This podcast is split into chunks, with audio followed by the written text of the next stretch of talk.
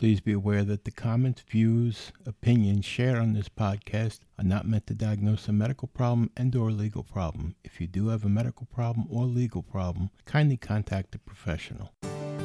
Welcome to An Apple a Day, a podcast, a resource, a community. Share your experiences and learn from others as we overcome barriers and learn to live a happy, healthy life with a disability. Welcome to the community. Here's your host, Jimmy Apple. Welcome to another episode of An Apple a Day. I'm your host, Jimmy Apple. An Apple a Day is brought to you by www.famousapple.com. Famousapple.com is the home site for this podcast, and there you're going to find articles about the topics we discuss. You're going to find access to our social networking pages. You're also going to find access to our private message boards and our private chat rooms. There's a lot going on over there, so if you get a minute, go on over. And the best part about it is, the very best part about it is, it's all free. It's all free. The only thing we ask is that you register you know, to go into the message board and the chat rooms. We don't keep your information. We don't sell your information. We don't share your information. We're just verifying that people aren't coming in with several different identities and to wreak havoc on the message board. And you got a minute? Go over there, check it out. How you feeling today, my friends? How was your week? How was your weekend last week? Hey, we're getting into that chilly weather. It's a lot better than that 100 degree stuff, huh? Anyway, we have a really good one for you this week. Let me just start off by saying some people were offended by last week's uh, episode of An Apple a Day because I brought up something about socialism. And I don't think it's a good idea. I'm being honest with you. I'm just sharing my opinion. No, I'm not turning this into some sort of political talk forum. I'm not ta- changing anything. This is still about us, the disabled community. But I want to I want to ask you, aren't you entitled to your opinions? Just because you're disabled doesn't mean that you've been removed from society. You're still entitled to all your opinions. Your opinions count. You still vote. I hope you still vote. It's very important. It's one of the privileges that we have in this country is to be able to vote. And there's countries where you can't. And ask them how it is. As far as socialism goes, I think socialism is the worst thing in the world. So I mean, look at Venezuela. Do you want to go grocery shopping in a dumpster? Do you want to go find food that you can cut the green mold off of and then feed your family? Do you want to go hunting for meat in your local zoo? Or or you know take out your your your pets. Uh, do you want to use them for sunday dinner? I mean please. Socialism is by far the worst. And the only one that survives in socialism the only one that gets ahead in socialism are the people at the top. People like us we're expendable to them and I think socialized medicine is probably the worst thing that can happen to us, especially in the in the disabled community, because somewhere along the line, someone's going to say, "Well, you know, it's costing too much to keep that Jimmy Apple alive." And what's his prospects for the future? He really doesn't have any. So you know what? Let's deny him that expensive medication and just give him something to tide him over. Is that what you want? You want someone to decide whether you live or die?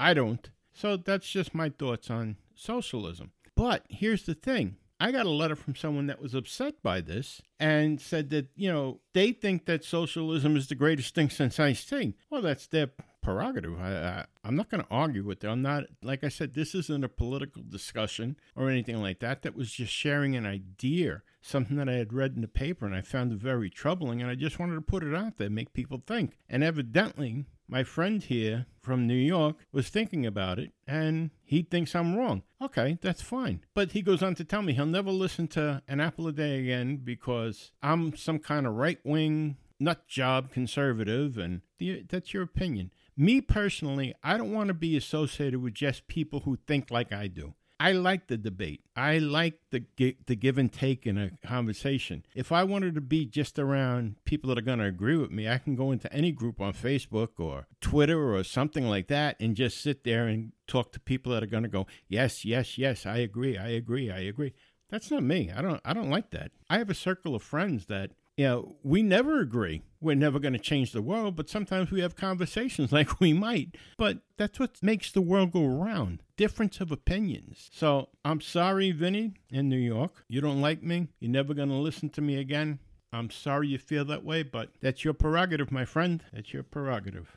Anyway, let's move on. Enough of this. I do have an update again from Social Security Disability, and I have a couple of articles here about high blood pressure, strokes, and heart attacks that can affect us as disabled people, even if you're not diagnosed right now with high blood pressure or a heart condition, these can affect us because one thing that we have in common with people who do have heart attacks and do have high blood pressure is that as disabled people, we're not as active as we used to be. We're not as active as we should be, really. But we can't because of our disabilities. These uh, two articles will, will be of interest to you, I'm sure. But you know what? Let's start out with the update from Social Security. Now, how many times, or, or maybe it hasn't even happened to you yet, but it might in the future, you change banks and you're getting direct deposit from Social Security. You've changed banks, but now you procrastinate and you forget to tell Social Security that you, you've changed bank accounts. I, I have a, a an update from Social Security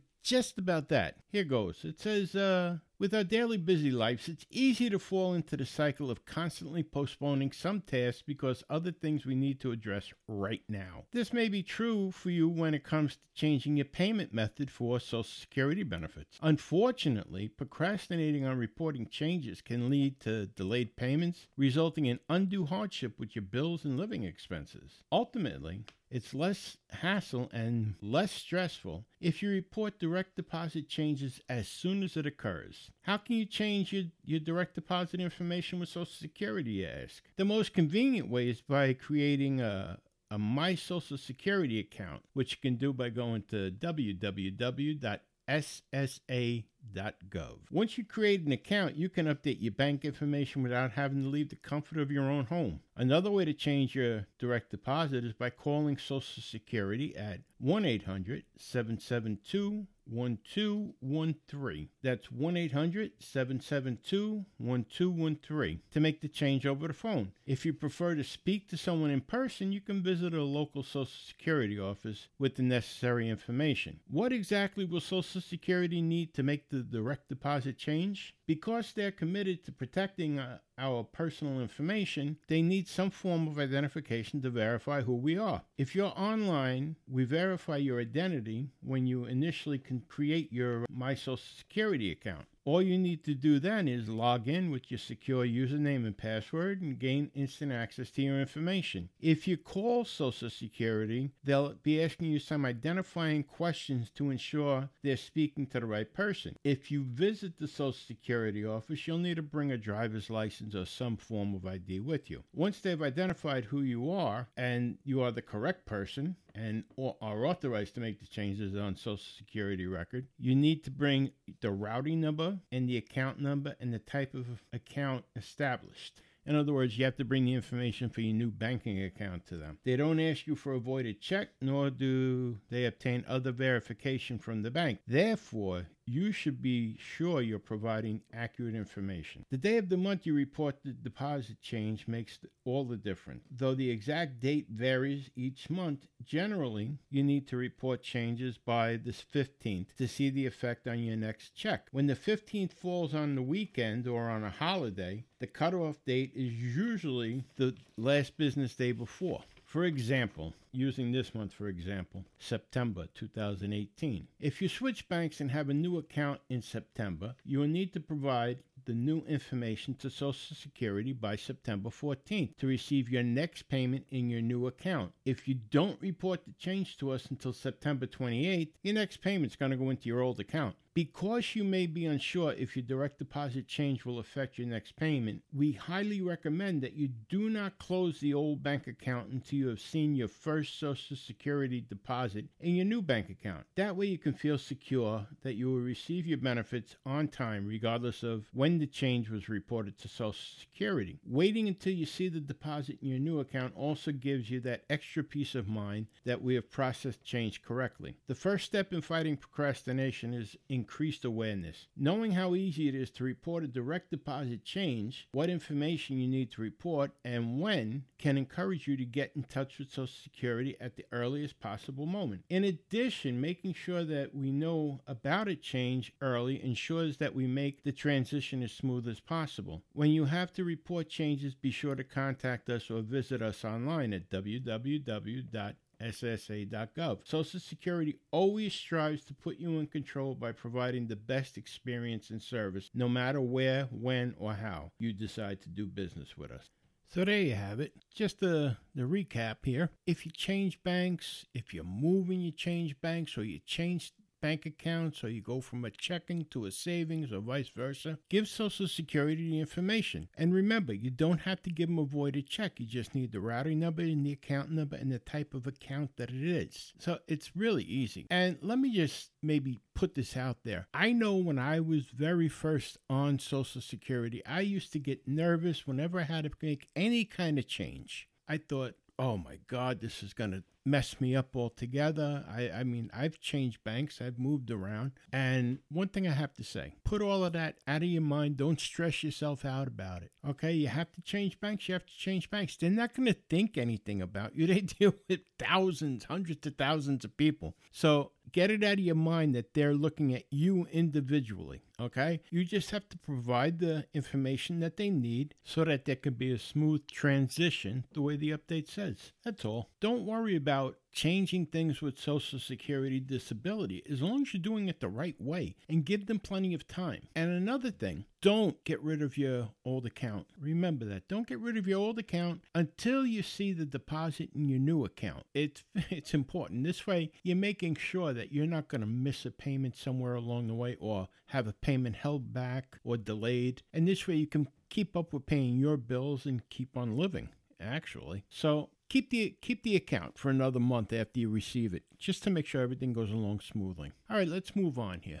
We ran a little long here, so we're going to take a bit of a break. But on the other side, we're going to discuss something that boosts your heart attack and stroke risk. And not just for you, the disabled person, but for anybody. So it's good to know, it's good to look out for in yourself and others. And we're going to solve an age old debate that goes on between husband and wife all the time. Is it better to have the temperature in your house ice cold or warm? Which is the better way? Which is the better way to go to sleep? My wife, she'd go to sleep in the middle of the winter. It could be 10 below zero out, and she'll want the window open and then cover herself up in all the blankets. And I mean all of them. Take them all off the bed, and there I am left shivering. But which is better? What do you think? Is it better to go to bed with it ice cold and you'll wake up rejuvenated in the morning? Or is it better to go to bed and it be warm in the room? Think about it. We'll let you know on the other side of this break.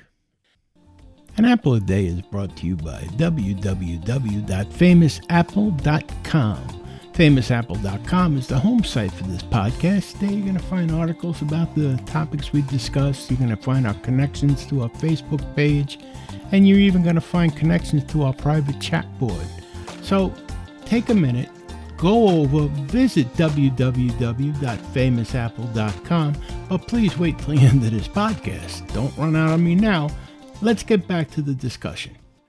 And we're back. That wasn't so bad. 30 seconds. All right, we're going to talk about heart attack and strokes and what puts you at risk. Here's something for you that you might not have thought about, or you might have, but it's just something. Did you know distress boosts your heart attack and stroke risks? That's right. I got I got a report here from Medical News today. A new study confirms that high or very high psychological distress due to depression or anxiety impacts a person's risk of experiencing cardiovascular health problems such as heart attack and stroke. Researchers from the University of Edinburgh in the United Kingdom and the University of Queensland in Brisbane, Australia, have conducted a large study investigating the association between measures of psychological distress and cardiovascular risk. The idea that mental health status can influence a person's risk of having a cardiovascular health event isn't a new one. In fact, increasing numbers of studies have been examining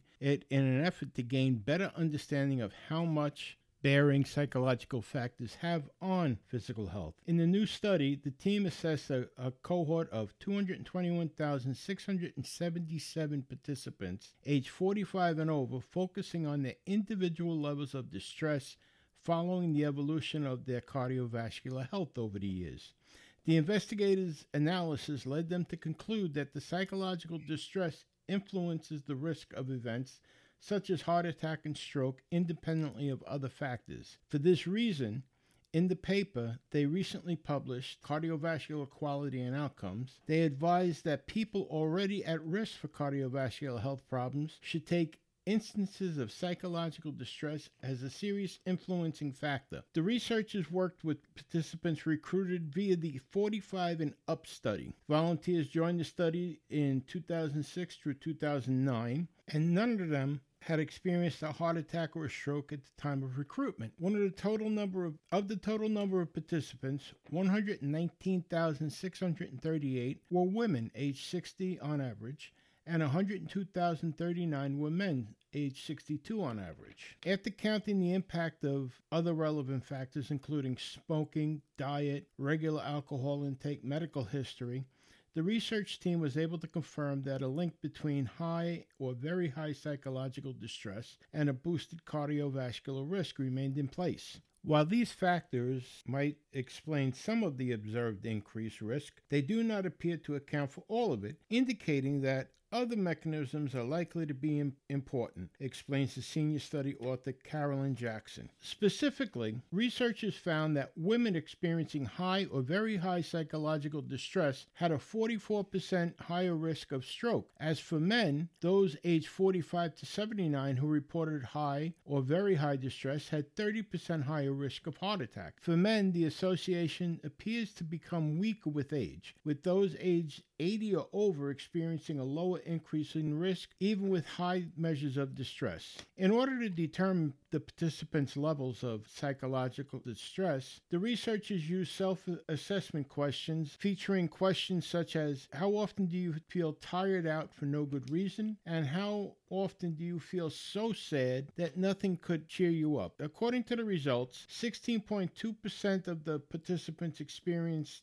moderate levels of psychological distress, while 7.3% reported high or very high distress levels. The participants' health developments were followed for a period of four years, during which time the researchers recorded 4,573 heart attacks and 2,421 strokes. Importantly, the investigators note that a person's overall risk for heart attack and stroke increased with each measure of psychological distress. At the time, researchers stressed the need to conduct further studies addressing the underlying mechanisms that may be at play. They also add that they need to gain a better understanding of the potential differences in risk between men and women. Jackson further emphasizes that individuals experiencing psychological distress should receive more focused attention and assistance for the symptom management, as their mental health status may actually harm their physical health. Well, there you go. Depression and anxiety can kill you. Stress can kill you. What they're saying here basically is depression plays a part in your health. So, what should you do? You know, you've seen the questions that they asked. Are you more tired than you have been? Do you get sad to the point that you can't find joy in anything? You know what? You start feeling like that. The minute you start feeling like that, you should let your doctor know. Don't go to the doctor and he'll say to you, Well, how do you feel? And you're going to say, Well, I feel all right. No, you don't. Tell him the truth. Tell him, Look, I've been sleeping like for the last four days. I've been sleeping 24 hours a day. And I'm just feeling sad. I'm feeling blue. I'm feeling melancholy. Just let him know these things. This way, you know, it could be as simple as adjusting medication or it could be adding medication, but something has to be done. When you're feeling like this, it's not because, well, I'm disabled. No, what it is is because there's something going on inside of you. So you have to make sure that you let the doctors know this. Okay? Uh, let's move on to the next one. Let's see. Does your spouse think that at night your bedroom should be cold? Mine does. Mine always does. So we're, we're going to check that. The next time your spouse says, Oh, it's hot in here, open the window. You can tell them that there's a study out and it's printed in the medical news today. It says, according to a recently published study, living in a cooler house might be a risk factor for hypertension. The authors believe that the temperature of the home should be discussed with people who are at risk. High blood pressure or hypertension affects more than 100 million adults in the United States. Though hypertension rarely produces significant symptoms, it increases the risk of other more serious problems that may be life changing, such as a stroke, or a heart attack. High blood pressure is increasingly prevalent and lays the groundwork for significant and potentially life changing health outcomes. For these reasons, it's important to understand why it occurs and how it can be managed. Many risk factors, such as older age, a family history of hypertension, an unhealthful diet, being overweight, smoking tobacco, and drinking too much alcohol, are already known. Now, add to that the fact that you're in a cold, cold environment. In the at night when you sleep. So it could be affecting your blood pressure. Uh, next time your wife wants to or your husband wants those windows open in the middle of the winter, ask him, Are you trying to kill me or what? Well, there you have it. I want to thank you very much for stopping by this week. I really appreciate it. And if you get a chance, do me a favor subscribe to this podcast. Leave us a message in the comment box. Rate us. If you're on iTunes, rate us on the page there. I appreciate it. Listen, if you want to get in touch with me, you can get me at admin at famousapple.com. That's A D M I N at famousapple.com. Send me your emails. Send me what you think. Tell me what you think about the podcast. Tell me where, where we need to improve. Now, one thing I do want to let you know is famousapple.com the website is going to go through we we started doing a, a rehash of the website but we did we decided to stop and we're going to redo the entire site. So that's going to be great. It's going to take us a couple more weeks to get it up the way it's supposed to be, but it is up, it is functioning. The message boards are functioning, the chat rooms are functioning. You can catch us on Facebook or on Twitter or LinkedIn, uh, Tumblr, we're all over the place. And you can also listen to us on Stitcher Radio. So everything is going good, and I hope everything is going good for you. So remember this things can always be worse. You may be having a time right now where you're thinking, oh my God, this can't get any worse. This is terrible it can always be worse. Trust me. Also, there's people right now striving. They're fighting to get where you're at. They're looking up at you saying, I wish I was there. So remember that. And remember to be kind to those around us. Everyone needs a hand up every so often. All right, my friends, thank you very much again for being here today. Thank you for letting me talk my head off. and uh, I'll definitely talk to you the early part of next week. Have a great day. Have a great weekend. And I'll talk to you soon. This is Jimmy Apple. Thanks for listening to An Apple a Day with Jimmy Apple, your gateway to a happy, healthy life. Join our community at www.famousapple.com. See you next time.